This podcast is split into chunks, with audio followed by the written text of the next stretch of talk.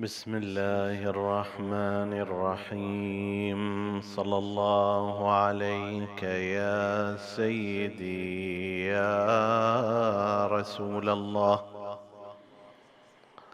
صلى الله عليك وعلى ابن عمك أمير المؤمنين وإمام المتقين، صلى الله عليك يا سيدي يا أبا عبد الله الحسين. ما خاب من تمسك بكم وأمن من لجأ إليكم، يا ليتنا كنا معكم فنفوز فوزا عظيما. إن كان عندك عبرة تجريها فانزل بأرض الطف كي نسقيها، فعسى نبل بها مضاجع صفوة ما بلت الأكباد من جاريها. ولقد مررت على منازل عترة ثقل النبوة كان ألقي فيها، فبكيت حتى خلتها ستجيبني، ببكائها حزنا على أهليها. وذكرت إذ وقفت عقيلة حيدر مذهولة تصغي لصوت أخيها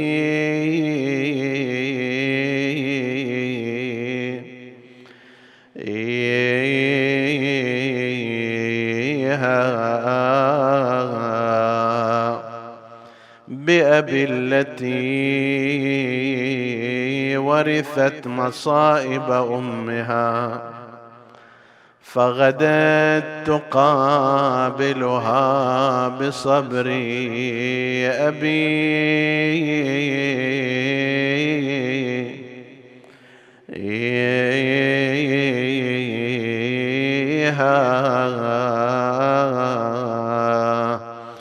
لم تلها عن جمع العيال وحفظهم بفراق إخوتها وفقد بنيها. تدعو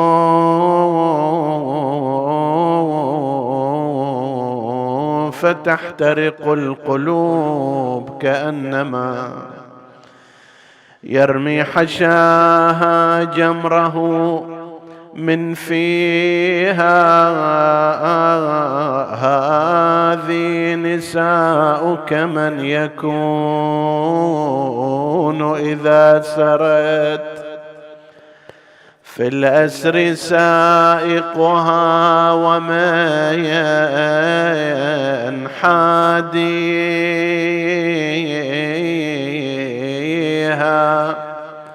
أيسوقها زجر بضرب متونها، والشمر يحدوها بسيب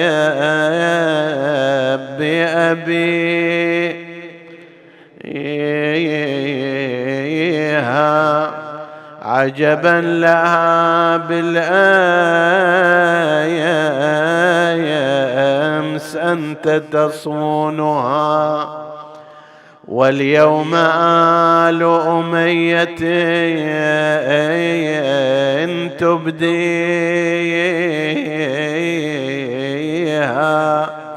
حسرا وعز عليك أن لم يتركوا لك من ثيابك ساترا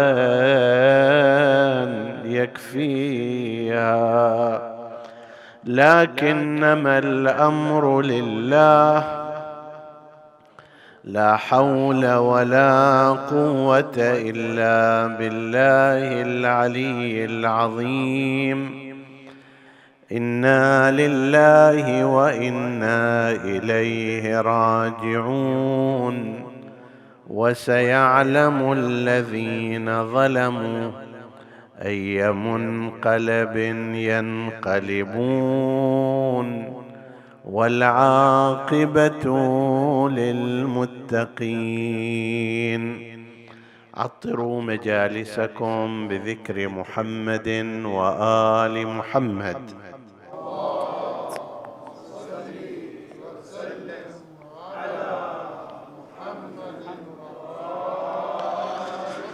اللهم صل على محمد وآل محمد. اللهم صل على محمد وآل محمد. اللهم صل على محمد وآل محمد.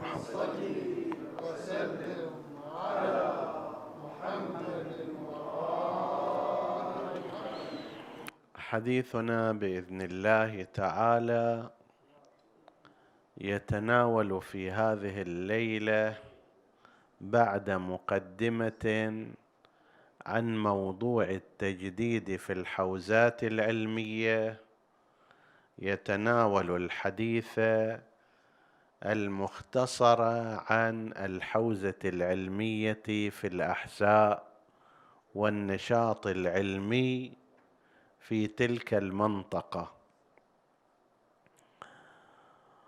وذلك ضمن سياق الحديث في هذه الليالي التي مضت عن الحوزات العلمية في مناطق وبلاد شيعة أهل البيت سلام الله عليهم، بغرض التعرف على هذا الركن الركين من الأعمدة التي يعتمد عليها المجتمع الشيعي التابع لأهل البيت عليهم السلام، وهو ركن الحوزة العلمية. وتعرضنا خلاله إلى بعض المناطق، ولأن الوقت لا يتسع أغفلنا مناطق أخرى، وإلا في كثير من الأماكن أيضا هناك نشاط علمي متميز. في إيران بالإضافة إلى قم المقدسة هناك حوزة مشهد، وهي حوزة عامرة وعريقة، وحوزة إصفهان وهي أيضا كذلك. وفي خارج إيران في بلاد البحرين حوزة علمية عريقة وعلماء كبار، وإن كنا قد ذكرنا بعض الذكر لهم عند حديثنا عن الحوزة في القطيف والتداخل بين هذه الحوزة وبين البحرين، لكن الحوزة العلمية في البحرين عريقة قوية ولا تزال بحمد الله مستمرة منذ مئات السنين، وهكذا الحال بالنسبة إلى أماكن أخرى متعددة، لكن لا يتسع الوقت للحديث عن كل هذه المناطق. أحد المواضيع التي تثار في الأوساط المثقفة المتدينة موضوع التجديد في الحوزات العلمية. لماذا وكيف يتم التجديد في الحوزات العلمية، ولماذا لا تزال هذه الحوزات لا سيما في المناطق الرئيسية لا تزال تسلك في الغالب الطريقة التقليدية؟ لماذا لا تتحول على طريقة الجامعات مثلا أو بهذه الأساليب الجديدة؟ الجواب على ذلك أولا أنه كانت هناك في فترات متعددة محاولات تجديدية للحوزة العلمية فيما يرتبط بالمناهج التدريسية، فما كان يدرس مثلا قبل 200 سنة ليس بالضرورة الآن يدرس، وما فضلا عما كان قبل هذه الفترة. الآن يعني منذ زمان الشيخ الأنصاري رضوان الله تعالى عليه إلى أيامنا هذه تغيرت المناهج العلمية الأساسية في الحوزات العلمية في الفقه والأصول وغير ذلك والفلسفة والمنطق،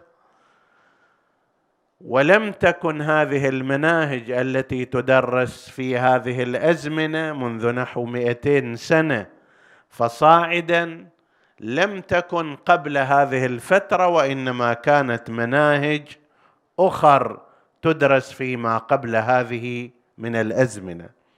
إذا كان المقصود هو التغيير في المناهج الدراسية في الكتب فهذا حاصل ودائم، بل إننا نجد أن هناك مناهج قد كتبت بهذا الاتجاه،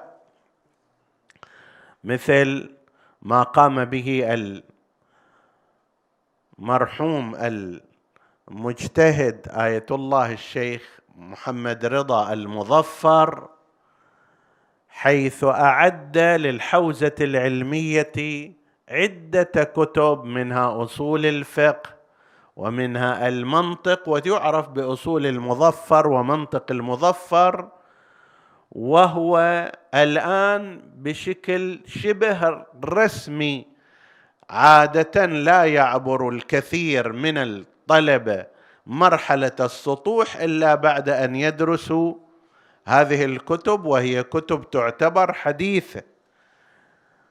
والمؤلف مالها فقيه متمكن يعرف حاجات طلاب العلم، وعبارته عبارة معاصرة قدر الإمكان، ووضعه على أساس منهجي علمي باعتبار هو أيضا كان مدرسا في كلية الفقه للدراسات العليا ومؤسس لها رضوان الله عليه.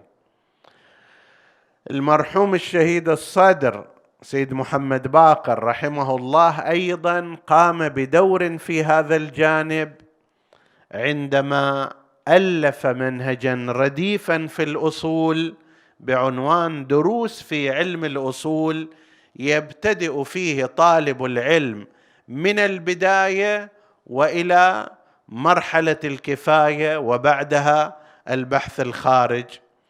في الأصول يستطيع طالب العلم أن يدرس منهجا أعده المرحوم الشهيد الصدر في هذا الباب ويرتقي فيه، والشهيد الصدر وضع أمامه طلاب العلم وحاجاتهم وكتب هذه الكتب، الحلقات تسمى حلقات علم الأصول أو دروس في علم الأصول، إلى المراحل العالية إلى أبواب البحث الخارج.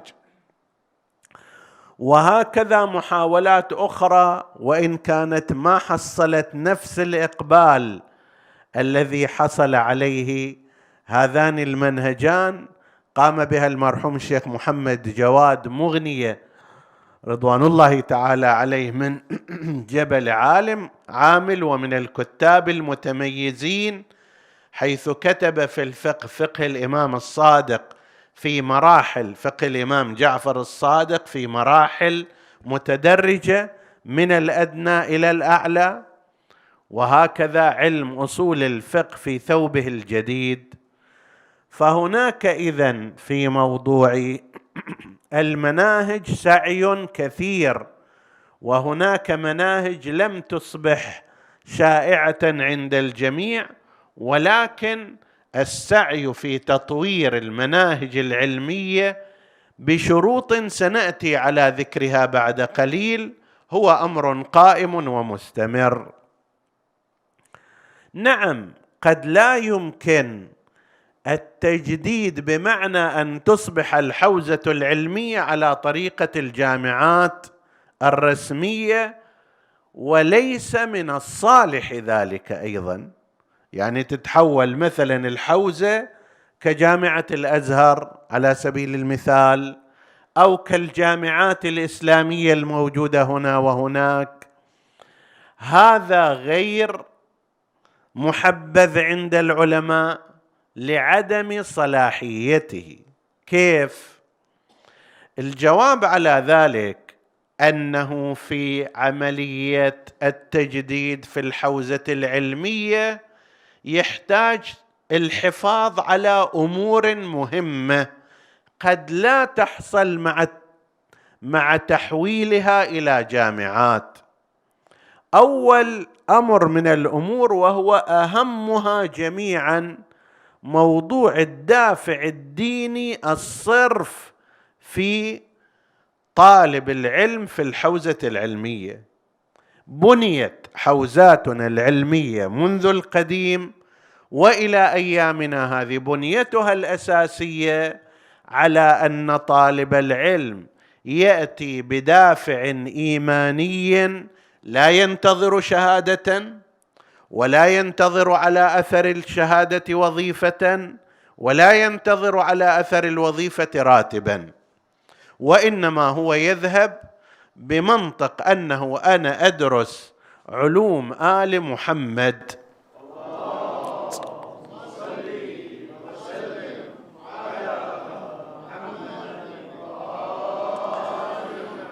إما بغرض الاستمرار في البحث العلمي إلى درجات الاجتهاد والاجتهاد العالي وما بعده، ويبقى هكذا إلى آخر عمري. كثير من طلاب العلم يبدأ دراسته ولا يتوقف. يعني الآن عندما ترى مثلا في النجف الأشرف مثلا هناك كذا من المراجع ومن يرجع إليهم، أكثر من 40-50 ضعف من هؤلاء هناك بموازاتهم تلامذتهم ممن لا يزال يواصل الدرس والبحث والتحقيق، وقد تجد هذا الإنسان إلى أن يتوفى عمره 70 سنة و75 سنة وهو حسب التعبير غاطس في هذه الكتب والبحث والمناقشة والدرس والتدريس، ولا يعرف شيئا خارج هذا الإطار. هذا الدافع الديني اللي يخليه باستمرار يجد راحته وأنسه ودوره في تحقيق هذه العلوم، في تدقيقها، في تنميتها. هذا مو أمر بسيط، لا سيما مع اقترانه ببعض الصعوبات المادية، ببعض الصعوبات الجغرافية، أحيانا ببعض المشاكل الأمنية والسياسية، ومع ذلك يتنقل من مكان إلى مكان وينقل أسرته من موضع إلى موضع، وكل غايته هو أن يستمر في درسه وتدريسه. هذا قد لا نحصل عليه في جامعة من الجامعات الحديثة. نظامها مو هالشكل. النظام في الجامعة أن الإنسان يأتي ويدرس بعدما يكون حائز على شهادة الثانوية لكي يدرس، يأخذ شهادة ولنفترض البكالوريوس، أو إذا نفس الجامعة تعطي ماجستير أو دكتوراه وهكذا، وينتهي به الأمر في الحالة الطبيعية إلى أن يكون موظفا وأن يكسب معاشه وحياته من وراء هذه الشهادة. الحوزة بنيت على غير هذا، إما يواصل علمه إلى ما لا نهاية، وإما على طريقة ولينذروا قومهم إذا رجعوا إليهم لعلهم يحذرون، يرجع إلى بلده يصلي الجماعة، يرشد الناس، يصعد المنبر، إلى غير ذلك.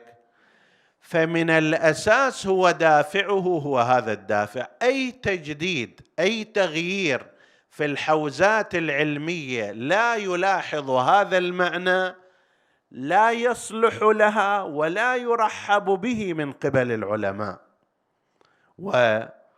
ولذلك لا تنجح مثل هذه. آخر شيء ينتهي إلى صورة جامعة. أكو الآن بعض المؤسسات تجمع بين نظام الحوزة وبين نظام الجامعة، ولكن يغلب عليها بالتالي هو أنه هذه الجامعة تعطي شهادة، وهذه الشهادة تؤهلك للعمل والوظيفة هنا وهناك وتكسب عيشك، ويكون حالها مثل حال سائر الجامعات الأخرى. أما الحوزة العلمية الأساسية فليست هكذا. تعتمد الحوزات العلمية على أساس قوي من الدافع الديني، حصل شهادة ما حصل شهادة، اعترف به ما اعترف به، هذا لا يهم. ولذلك حتى بعضهم يكون في مراتب عالية جدا لا يسعى لأن يحصل حتى على شهادة اجتهاد اللي هي ما تأهله إلى أمر مادي، مع ذلك يقول أنا ما أحتاج إلى هذا وأنا باقي على تعليمي وتدريسي وفقهي وبحثي وما شابه ذلك.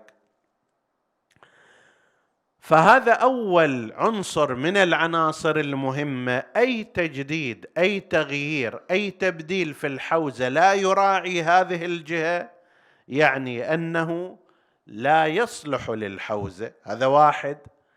الثاني موضوع العمق العلمي في هذه المناهج.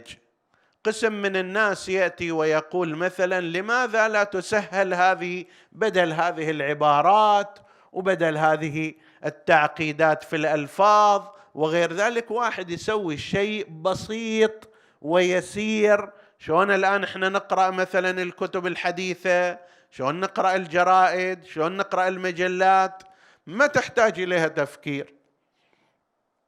الجواب على ذلك هذا قسم كبير منه مقصود أن الإنسان لا يكون سطحيا في الفهم، وإنما يكون دقيقا غاية الدقة، ويتوقف أحيانا عند سطر واحد لكي يحل ما فيه من معاني ومن قضايا. أحد مراجع التقليد أنا سمعته بنفسي وهو من الفقهاء الكبار توفي رحمة الله عليه، كان يقول أنا مرت علي أيام أرجع إلى كتاب الجواهر، جواهر الكلام، في شرح شرائع الإسلام للشيخ محمد حسن النجفي الجواهري صاحب كتاب الجواهر، يقول بعض الأحيان سطر واحد طول النهار أنا أفكر فيه، ما هو مقصود الشيخ، هل هذا المقدار، لو بعد أكثر، لو أكو آفاق أعمق مما وصلت إليه. زين هذا يقدر المؤلف أن يكتب عبارته بشكل بسيط جدا، بس هالعبارة التي تكتب بشكل بسيط غالبا ما لا يكون فيها نفس العمق المعنوي إذا كتبها بطريقة أخرى. فكثيرا ما يكتب هؤلاء العلماء بطريقة الرمز والإشارة، شفرة. هذا إذا واحد ما عنده مقدمات، ما عنده معرفة بالاصطلاحات، يصعب عليه أن يستخرج من هذه العبارة مراد ومقصود هذا العالم. أي منهج، أي برنامج لا يلاحظ في ذلك موضوع العمق العلمي اللي هو كان أساس تفوق هذه الحوزات على غيرها من المدارس والجامعات بل المذاهب الأخرى، سر تفوقها مو في مبانيها ولا في راتبها، وإنما في ما تحمله هذه الكتب من معان قوية. أي نوع من أنواع التجديد في الحوزة إذا ما يلاحظ البقاء على العمق العلمي للمنهج لا ينفع الحوزات على الإطلاق. والأمر الثالث هو موضوع الحرية، وألا تخضع الحوزة لسلطة سواء اجتماعية أو سياسية أو أمنية أو غير ذلك. الحوزات العلمية الشيعية تميزت في طول التاريخ باستقلالها التام، وأنها تتبع العالم أو المرجع أكثر مما تتبع هذا المتسلط الاجتماعي أو القائد السياسي أو غير ذلك، حتى لا يصير توجيه فكر الحوزة بحسب رأي محدد، وإنما تكون مساحة الحرية الفكرية واسعة. هذا الفقيه يذهب إلى رأي، ذاك إلى رأي آخر، هذا يستدل بطريقة، ذاك يستدل بطريقة أخرى. ولذلك احتوت هذه الحوزات على مختلف الاتجاهات. في نفس النجف مثلا تجد اتجاهات فقهية، أصولية، فكرية مختلفة بين هذا العالم وذاك العالم، بين أتباعها المدرسة وأتباع تلك المدرسة. وهكذا الحال في قم المقدسة وفي سائر الأماكن. ولا أحد يستطيع أن يقول للعالم الآخر اسكت أنت مالك شغل، يقول له مثل ما أنت فقيه تتوصل إلى آراء معينة، أيضا أنا لي الحق في ذلك ولي الحرية في ذلك، إذا كان مؤهلا تأهيلا علميا. هذه من الأمور الضرورية التي لا بد أن تراعى في قضية تجديد الحوزات العلمية إذا أريد. وعملا يحصل هذا التجديد، ولكن بمقدار ما يكون مناسبا لها تستقبله، بمقدار ما يكون مخالف وبعيد عن روح الدافع الإيماني الأساسي تنفر منه ولا تقبله.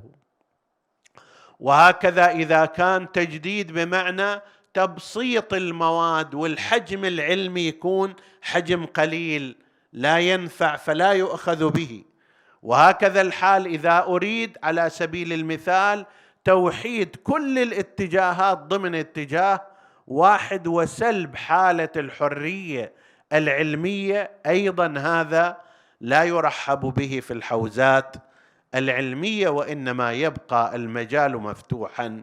بهذا المقدار وجدنا الحوزات العلمية تحاول أن تطور نفسها في ضمن هذا الإطار. أجسى بعض التجديدات مثل أن يقعدون على الأرض أو يقعدون على الكراسي أو يستخدمون سبورة أو لا، هذا أمر بسيط. هذه وسائل.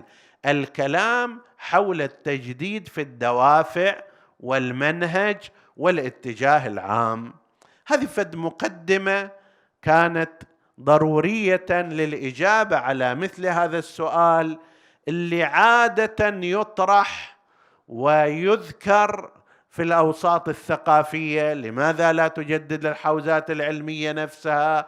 لماذا لا يحصل كذا وكذا؟ نقول نعم وأهلا للتجديد إذا كان ضمن هذه الأطر التي ذكرناها. بالنسبة إلى الحوزة العلمية في الأحساء، الأحساء كما تعلمون اسم الأحساء جاي من جمع حسي. حسي جمعها أحساء. الحسي يعني شنو؟ هو عبارة عن الأرض اللي من فوقها رمل ومن تحت طبقة صلبة، إما طين وإما صخر.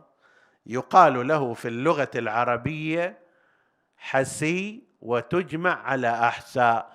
وهالمناطق فائدتها ماذا؟ أنه إذا نزل المطر تمتصه هذه التربة إلى مقدار معين، ويبقى في تلك الطبقة الخشنة أو الصلبة أو الطينية تحت، لا هو فوق حتى تنشفه الشمس والهواء، ولا هو في الأعماق، وإنما على بعد قصير بحيث بمقدار بسيط من الحفر يتوصل إليه، فتحتفظ التربة بهذا الماء النازل من السماء على بعد لنفترض 3 أشبار، أقل أكثر حسب اختلاف المناطق، وهذه المناطق تحتفظ بالماء لأنه ليس على السطح حتى تجففه الشمس أو الرياح. هذه في اللغة العربية يطلق عليها حسي، وفي المنطقة هذه حيث أن طبيعتها هي هكذا سميت بالأحساء لكثرة هذه الموارد فيها.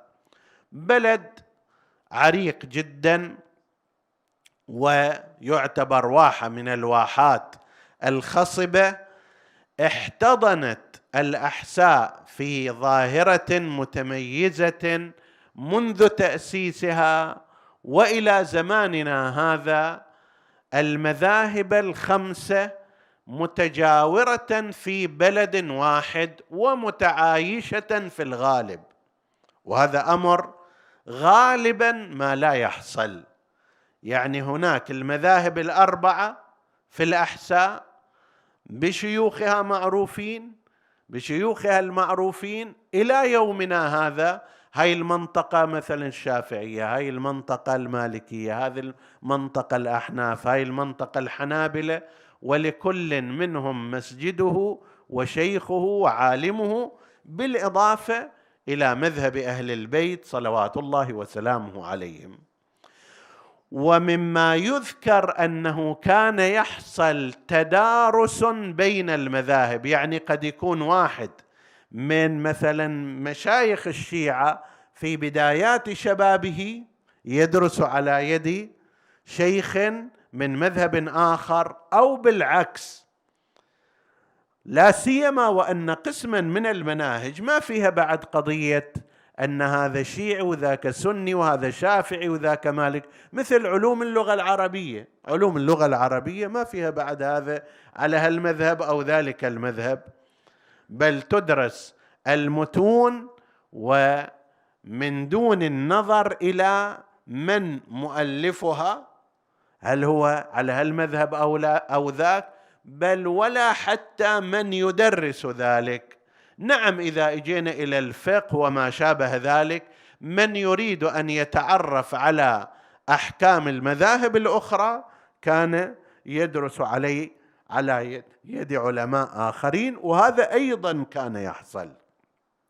وهذا يشير إلى الحالة المنسجمة والمتعايشة لأتباع هذه المذاهب مع بعضهم البعض، بالرغم من أن قسما من المتعصبين لا يسرهم هذا الأمر، ولكن عقلاء القوم في تلك المنطقة بل في كل مكان إذا كانت الأمور بيدهم يرون أن التعايش والتسامح وقبول المذاهب الأخرى، كل مذهب إلى أتباع المذهب الآخر، كل يعمل على شاكلته، هذا هو الحل الصحيح والطبيعي للبلاد المسلمة، مو فقط في الأحساء وإنما في كل البلاد الإسلامية. هي هذه الوصفة الطبيعية، أنت تتبع نهج أهل البيت وأنا لا أتبع، أنا أتبع نهج الصحابة، أتبع نهج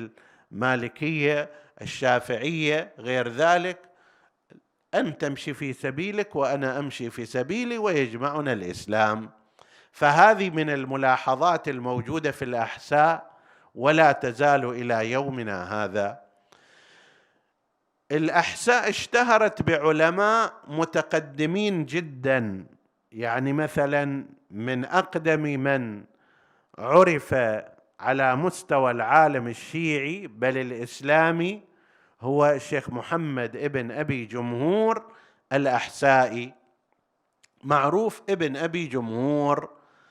هذا متوفى سنة 910 هجرية، يعني القرن العاشر، زمان اللي إجوا الصفويين في إيران والشيخ الكركي ذهب، وهؤلاء الشيخ ابن أبي جمهور برز كعالم من العلماء الكبار واشتهر وعرف، ومن أهم كتبه أو أشهر كتبه كتاب اسمه غوالي اللآلئ، وبعضهم يقرأها عوالي اللآلئ. هذا حاول أن يجمع، وهذا أيضا ينم عن جهة في ذهنه قضية التعايش بين المذاهب، جمع أحاديث سيد الخلق محمد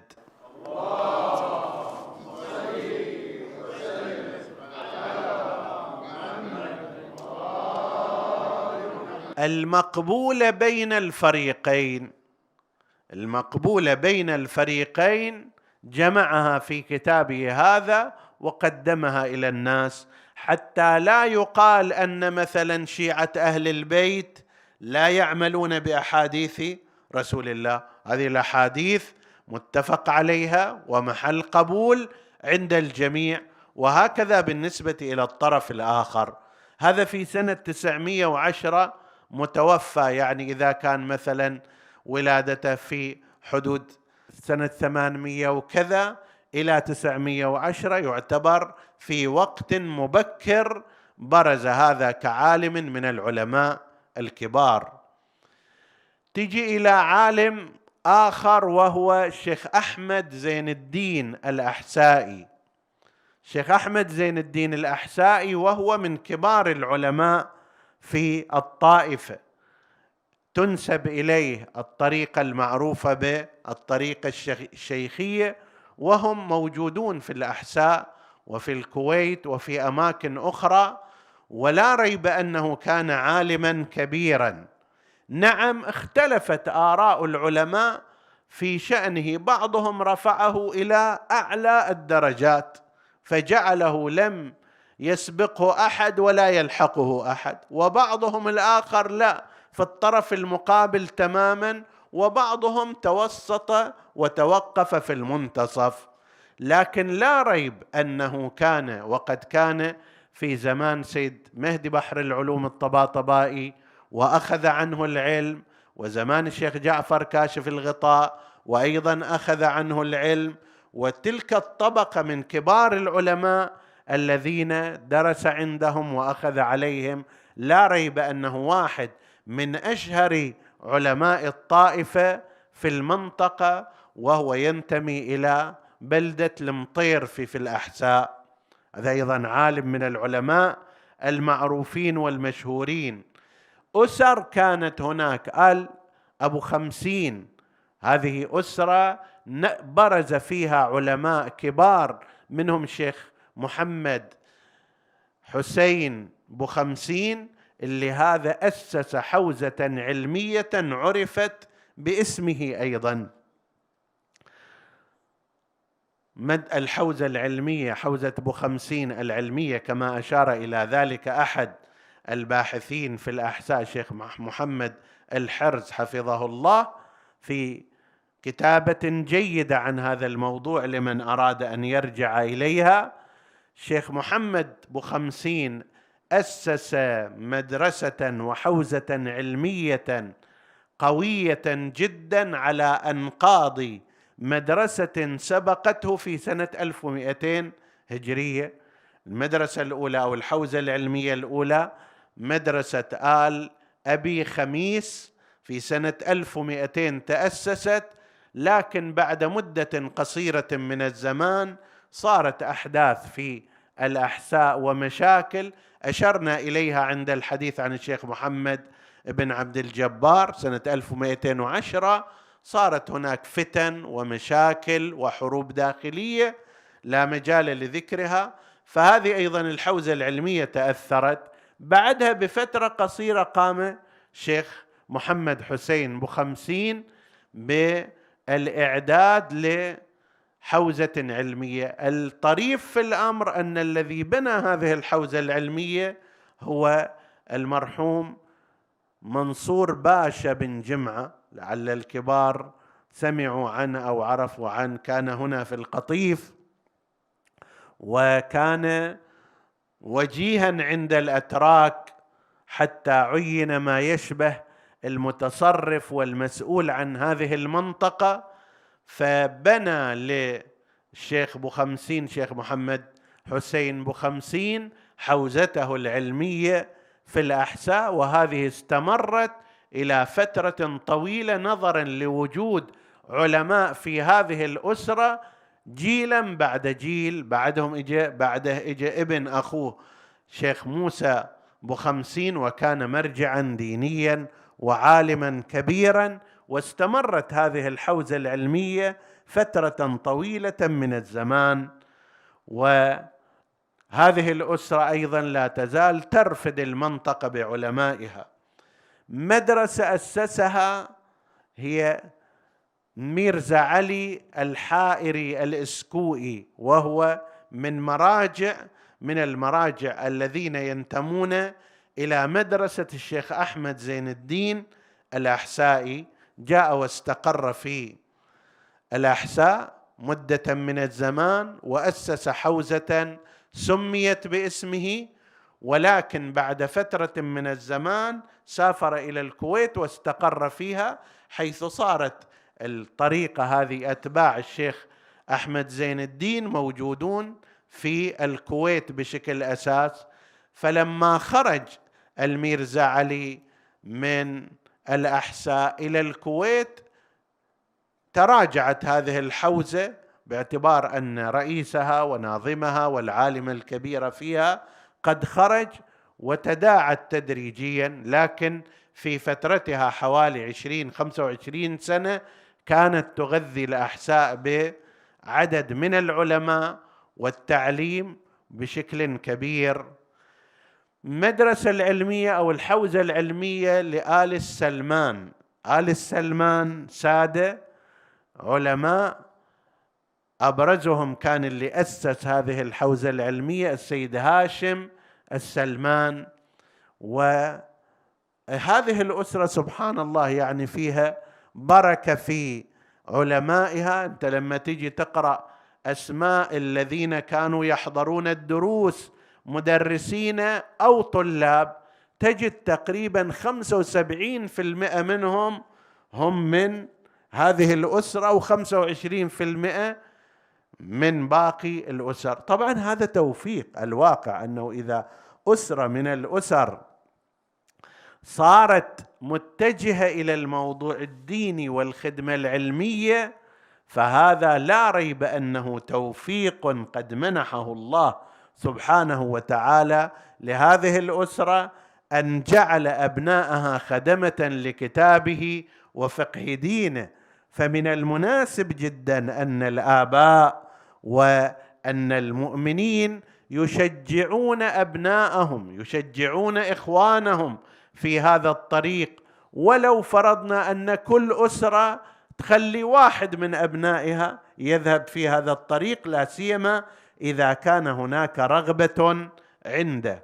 فهذه من الحوزات العلمية التي كانت في الأحساء. علماء أيضا كثيرون في الأحساء اشتهروا. شيخ محمد بن عيثان كان عالما كبيرا ومجتهدا وفقيها في وقته، خدم بلده خدمة كبيرة. بعدما تخرج على يد الأعاظم في النجف الأشرف مثل السيد كاظم اليزدي وشيخ الشريعة الإصفهاني وأمثال هؤلاء، ومن الباقين المتأخرين وقد أدركتموهم ربما المرحوم الشيخ محمد الهاجري رضوان الله تعالى عليه، كان عالما من أعاظم العلماء.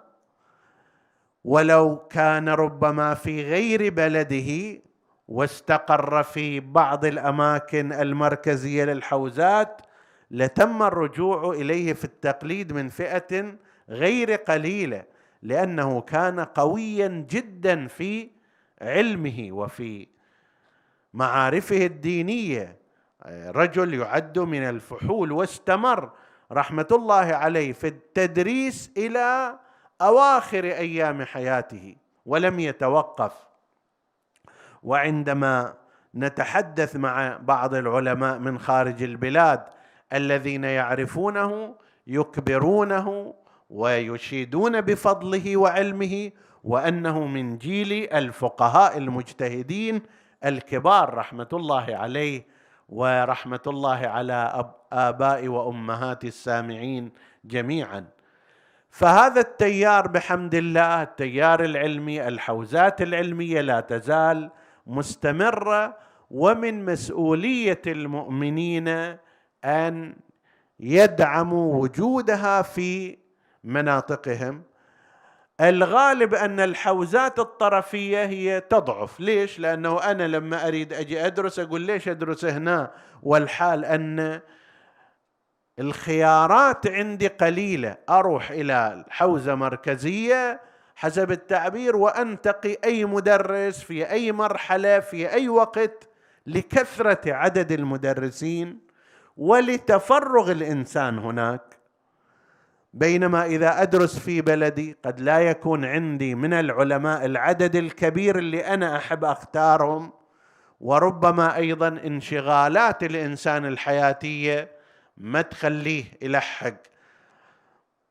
اليوم فاتحة إذا ما تروح قد مشكلة، كيف فلان شيخ وكذا وشي ما يحضر الفاتحة، باكر عرس ليش ما تروح هذا العرس وعلى هالمعدل، ولأنه بعض هؤلاء أيضا معروفين في منطقتهم، فإذا سيستجيب إلى كل المناسبات الاجتماعية متى يلحق على بحثه ودرسه وعلمه وما شابه ذلك. طيب، بينما هذا الأمر هو مستريح منه لما يكون في خارج بلاده، ما مرتبط بأي وضع اجتماعي ويستطيع أن يستفيد من وقته بالكامل من دون عتاب من أحد أو شعور بالتقصير نحو أحد. مع كل هذا إذا وجدنا حوزة علمية في مناطقنا ينبغي أن نشجعها وأن ندعمها بما نستطيع، لأنه وجود الحوزة العلمية في منطقة يعني أن المستوى العلمي سيكون أكثر. ذاك الوقت إذا عندنا الخطيب يروح إلى الحوزة العلمية القريبة منه، ومرشد الحملة في الحج والعمرة يذهب أيضا إلى الحوزة ويدرس، وإمام الجماعة كذلك، فهذا رح يبقى على تواصل علمي وسوف يكون مستواه مستوى عاليا. ما يقدر هذا الملتزم بصلاة الجماعة يترك جماعته ويروح إلى خارج، والمرشد للحملات هم ما يقدر، والخطيب ما يقدر. فإذا ما توفر إليه جو علمي مناسب في بلده يبقى مستواه على حاله وربما تراجع. فمن المناسب جدا أن يتم دعم هذه الحوزات في مناطقها. لمن كان يستطيع الذهاب جيد، خلي يروح إلى الخارج ويدرس ويتفرغ ويرجع عالما نحريرا. وبالنسبة إلى من لا يستطيع إما من ناحية مادية أو اجتماعية أو نظرا لالتزامه بدور اجتماعي في البلاد، فليكن دراسته في نفس هذه المنطقة. وهذا يتعين أن ندعم الحوزات العلمية في مناطقنا، نشجع عليها، نؤكد عليها حتى تنفع البلاد وترفع المستوى العلمي لأهل المنطقة. نسأل الله سبحانه وتعالى أن يعمر بلادنا بالعلم، وأن يجعلنا من الملتزمين بعلوم أهل البيت عليهم السلام، إنه على كل شيء قدير. بعض المؤمنين رغب هذه الليلة أن نعرج على ذكر بنت الحسين رقية سلام الله عليها. بنت الحسين رقية بناء على ما ورد في الكتب أمها أم إسحاق. أم إسحاق هي أم فاطمة بنت الحسين، وهي كانت زوجة الإمام الحسن قبل شهادته. أوصى الإمام الحسن عليه السلام أخاه الحسين بأن لا تخرج أم إسحاق من بني هاشم، امرأة فاضلة متدينة مؤمنة. كان الإمام الحسن عليه السلام حريصا ألا تخرج من الأجواء الهاشمية، وبالفعل على أثر ذلك فقد تزوجها الإمام الحسين سلام الله عليه، وأنجبت للإمام الحسين عليه السلام من البنات فاطمة بنت الحسين، تعد من خيرة بنات الإمام الحسين، اللي يقول فيها بالنسبة إلى من جاء يخطبها: ولكني أزوجك ابنتي فاطمة. واحد جاء خطب سكينة ابن أخيه الحسن المثنى، اجى خطب سكينة قال له: لا، ولكني أزوجك ابنتي فاطمة فإنها في الجمال تشبه الحور العين، وإنها في العبادة تشبه أمها فاطمة الزهراء عليه السلام. فزوجها إياه. البنت الأخرى التي أنجبتها هي رقية بنت الحسين، وهذه كما قيل كانت عندما حضر الإمام الحسين عليه السلام كربلاء ما بين 3 إلى 4 سنوات. ذكر هذا المعنى أشخاص متعددون، مما ذكر في حالها في أقدم ذكر لها عثر عليه هو شعر أنشده في موضع الرثاء أحد رواة الإمام الصادق عليه السلام، واسمه سيف بن عميرة، في قصيدة جاء فيها: ورقية رق الحسود لعذرها أو لكربها. طيب، فذكرها، وذكر في بيت آخر ذكرها إلى جانب سكينة أيضا. فهذا يعد من أقدم الذكر الذي ذكر. بعض رجال الأنساب أيضا ذكروا هذا المعنى كما ذكره عماد الدين الطبري، وهو أحد علماء أهل البيت المحققين، في كتابه لباب الأنساب، فقال: ولقد خلف الحسين عليه السلام بعد كربلاء من البنات سكينة وفاطمة ورقية. فهذا أيضا ذكر يشير إلى أنه توفي الإمام الحسين، استشهد الإمام الحسين عليه السلام وقد خلف من البنات هذه الثلاث اللاتي ذكر فيهن رقية. وبعد ذلك أيضا ذكرها ابن طاووس، سيد علي بن طاووس الحسني، وهو من أعاظم علمائنا وله كتب كثيرة، ومنها كتاب اللهوف في قتلى الطفوف. وذكر هذا العالم الجليل قصتها وقصة شهادتها في الشام، وكأنه نقل ذلك عن عماد الدين الطبري العالم الشيعي المعروف. ثم بعد ذلك توالى ذكرها من قبل العلماء.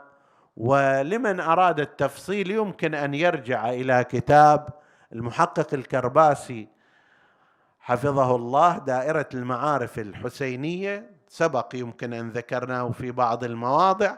هاي دائرة المعارف موسوعة حسينية منعدمة النظير إلى الآن مطبوع منها 200 مجلد، ويفترض أنها تصل إلى 900 مجلد في موضوع الحسين، كل ما يرتبط بالحسين: أصله، فصله، نسبه، أولاده، زوجاته، أنصاره، نساء، رجال، تاريخ كربلاء، تاريخ المراقد التابعة لذلك كله، الشعر بأنحاء، الشعر العربي، الشعر الأردو، الشعر الفرنسي، الشعر الألباني، الشعر،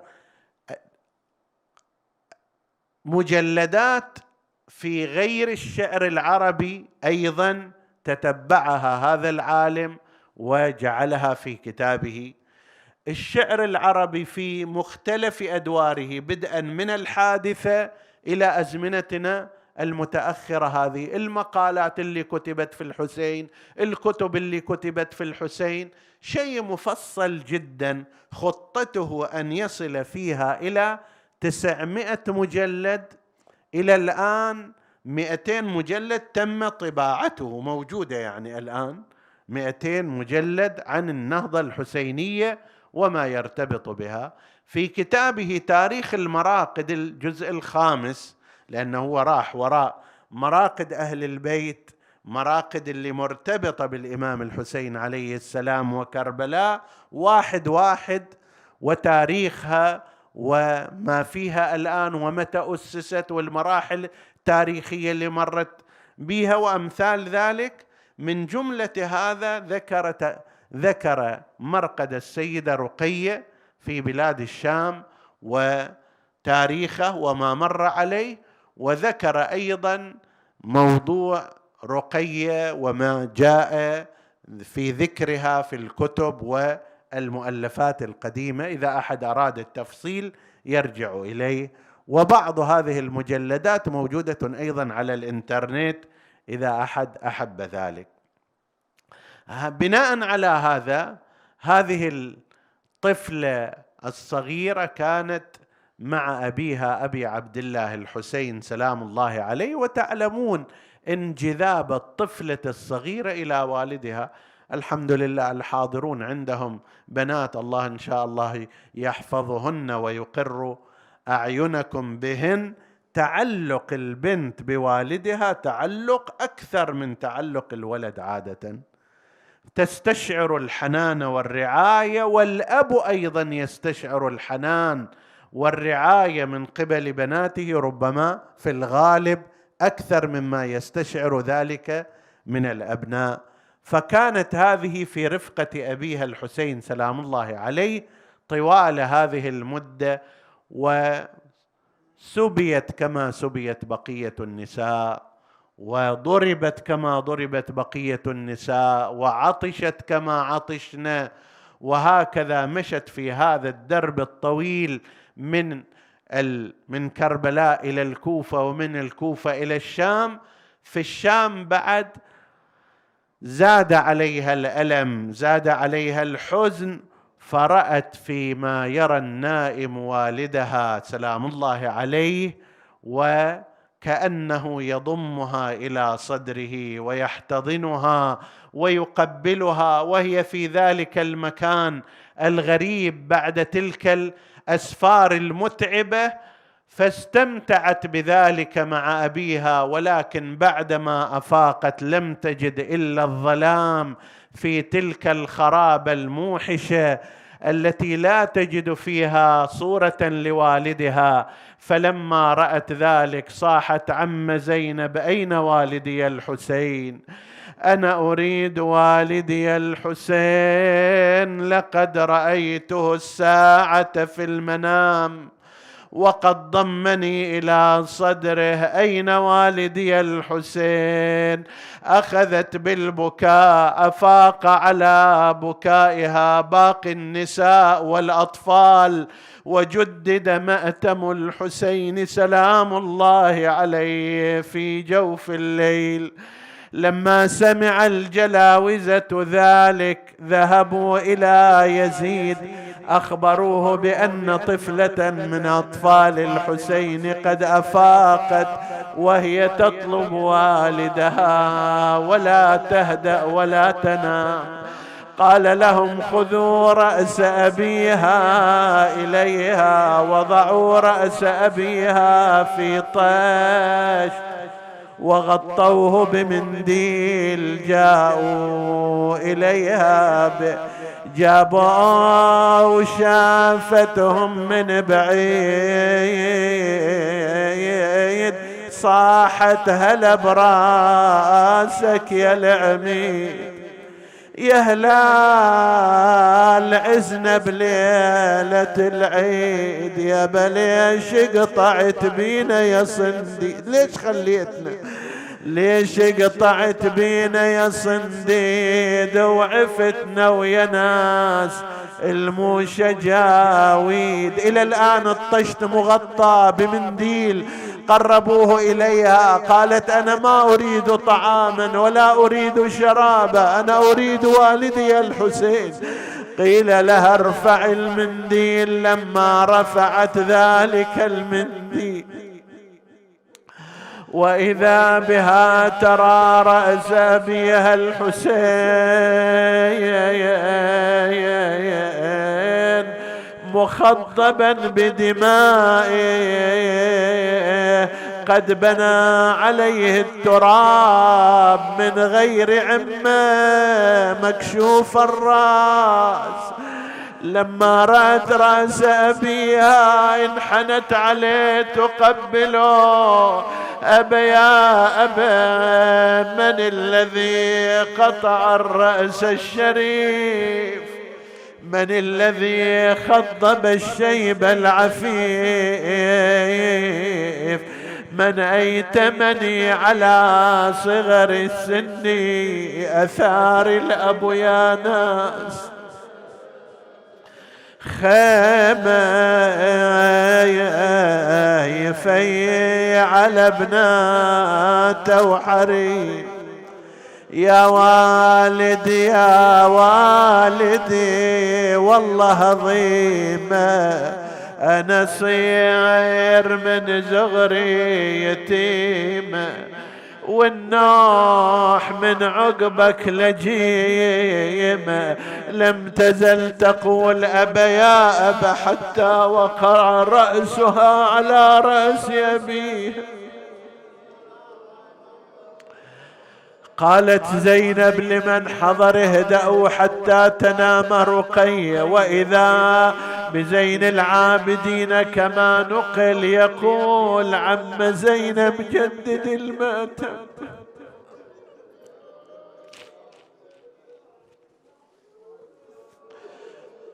عم زينب جدد المأتم فلقد ماتت أختي على رأس والدي،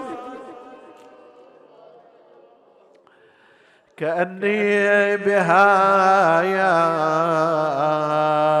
نادت أنا تحيرت والله بناتك، والكدران عيش خواتك، هاي تقول عم وين عمي، وهاي تصيح فارقني ابن أمي، يهيج لوعتي ويزيد همي، عليلك من يدير العين ليا.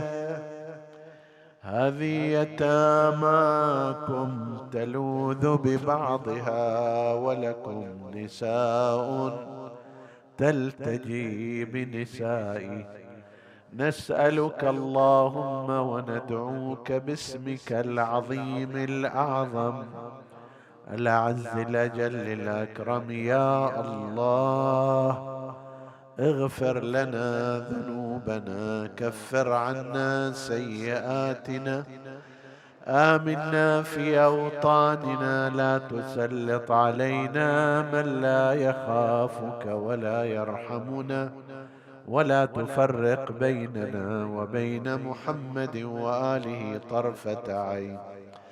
فضل اللهم إخواني السامعين فردا فردا، واقض حوائجهم، اشف اللهم مرضاهم، لا سيما المرضى المنظورين ومن أوصانا بالدعاء، وادفع اللهم هذا الوباء والبلاء عن عبادك يا رب العالمين. غدا إن شاء الله أبكر ربع ساعة احنا نقرأ إن شاء الله الساعة 7:15 أو دون ذلك إن شاء الله. تقبل اللهم عمل المؤسسين بأحسن القبول، إلى أرواح موتاهم وموتى السامعين نهدي ثواب الفاتحة تسبقها الصلوات.